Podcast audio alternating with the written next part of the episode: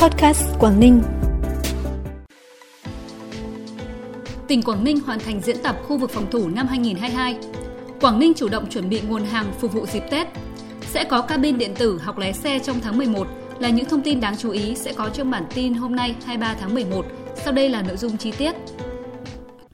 Thưa quý vị và các bạn, hôm nay 23 tháng 11, tỉnh Quảng Ninh tổ chức bế mạc diễn tập khu vực phòng thủ tỉnh năm 2022. Cuộc diễn tập khu vực phòng thủ của tỉnh Quảng Ninh năm 2022 có quy mô lớn, diễn ra trên không gian rộng, nhiều lực lượng thành phần tham gia. Có sự phối hợp của Sư đoàn 395 và Lữ đoàn Tăng Thiết Giáp 405 Quân khu 3. Do làm tốt mọi công tác chuẩn bị, sự phối hợp hiệp đồng chặt chẽ giữa các lực lượng, cuộc diễn tập đã thành công tốt đẹp, đạt được mục đích yêu cầu đề ra, đảm bảo an toàn tuyệt đối, Kết quả cuộc diễn tập góp phần củng cố tăng cường nền quốc phòng toàn dân gắn với thế trận an ninh nhân dân, kết hợp kinh tế với quốc phòng an ninh, bồi dưỡng nâng cao năng lực lãnh đạo, chỉ đạo điều hành của cấp ủy chính quyền và các ban ngành đoàn thể trong xây dựng hoạt động khu vực phòng thủ, đáp ứng yêu cầu nhiệm vụ quốc phòng an ninh của tỉnh Quảng Ninh trong tình hình hiện nay.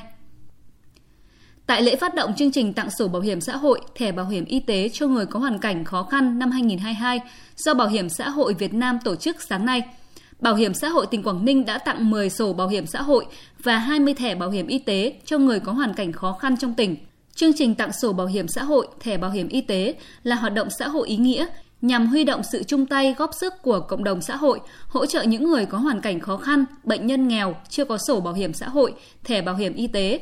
Bảo hiểm xã hội Việt Nam phấn đấu sẽ trao 10.000 sổ bảo hiểm xã hội, 120.000 thẻ bảo hiểm y tế cho người có hoàn cảnh khó khăn trong cả nước.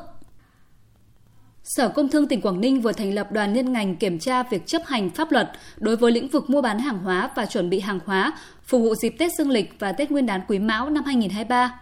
Qua kiểm tra, các đơn vị kinh doanh cơ bản đã có kế hoạch chuẩn bị hàng hóa phục vụ Tết 2023. Hàng hóa phong phú đa dạng, nhiều chủng loại, kích cỡ khác nhau để người tiêu dùng lựa chọn mua sắm. Dự kiến tổng lượng vốn từ quý tư năm 2022 đến Tết Nguyên đán Quý Mão, các siêu thị trên địa bàn tỉnh dùng để chuẩn bị mua hàng khoảng 1.300 tỷ đồng, đảm bảo hàng hóa phục vụ nhu cầu tiêu dùng của nhân dân trên địa bàn. Tại hội nghị tuyên truyền phổ biến luật bảo vệ môi trường 2020 do Trung tâm Truyền thông Tài nguyên và Môi trường, Bộ Tài nguyên và Môi trường phối hợp với Hội Nhà báo tỉnh Quảng Ninh tổ chức sáng nay, các cán bộ làm công tác tuyên giáo, công tác tuyên truyền thuộc các cơ quan tổ chức chính trị xã hội và các cơ quan báo chí truyền thông trên địa bàn tỉnh đã được phổ biến một số điểm mới về tiêu chí môi trường, nghị định hướng dẫn thi hành luật bảo vệ môi trường, các quy định mới về quản lý môi trường, quy định pháp luật có liên quan đến vai trò của báo chí truyền thông. Thông qua hội nghị, giúp các cán bộ làm công tác tuyên giáo tuyên truyền nắm vững các quan điểm, chủ trương, chính sách mới của Đảng nhà nước về công tác bảo vệ môi trường trong giai đoạn hiện nay và thông qua công tác truyền thông góp phần đưa luật bảo vệ môi trường năm 2020 ngày càng đi vào cuộc sống. Sáng nay, Sở Lao động Thương binh và Xã hội tỉnh Quảng Ninh đã tổ chức hội nghị tập huấn trợ giúp xã hội và phục hồi chức năng cho người tâm thần, trẻ tự kỷ và người dối nhiễu tâm trí cho cán bộ khu phố, tổ chức chính trị xã hội của các phường trên địa bàn thành phố Cẩm Phả. Tại hội nghị, các đại biểu đã được nghe phổ biến một số vấn đề sức khỏe tâm thần, rối loạn tâm thần, các nguyên nhân gây bệnh rối loạn tâm thần, một số rối loạn tâm thần thường gặp, phát hiện sớm các biểu hiện của bệnh và rối loạn tâm thần, hệ thống chăm sóc sức khỏe tâm thần trên địa bàn tỉnh.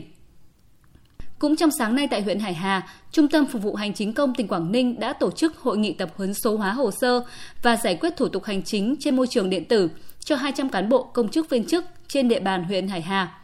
Tại hội nghị, các đại biểu đã được giới thiệu các quy định của pháp luật về thực hiện thủ tục hành chính trên môi trường điện tử, được hướng dẫn quy trình tiếp nhận và xử lý hồ sơ trên hệ thống một cửa điện tử.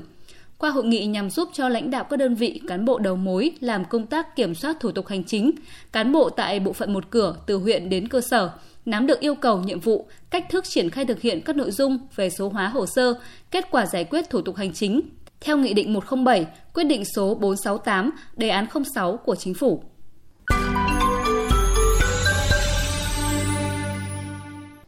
Bản tin tiếp tục với những thông tin đáng chú ý khác. Các hãng hàng không phải thực hiện đúng quy định về kê khai giá, niêm yết giá, công khai thông tin về giá, không để xảy ra tình trạng tăng giá vé trái quy định trong dịp Tết. Đây là một trong những yêu cầu của Bộ Giao thông Vận tải với Cục Hàng không Việt Nam và các đơn vị trực thuộc. Bộ chỉ đạo Cục Hàng không thành lập đoàn kiểm tra hoạt động vận tải,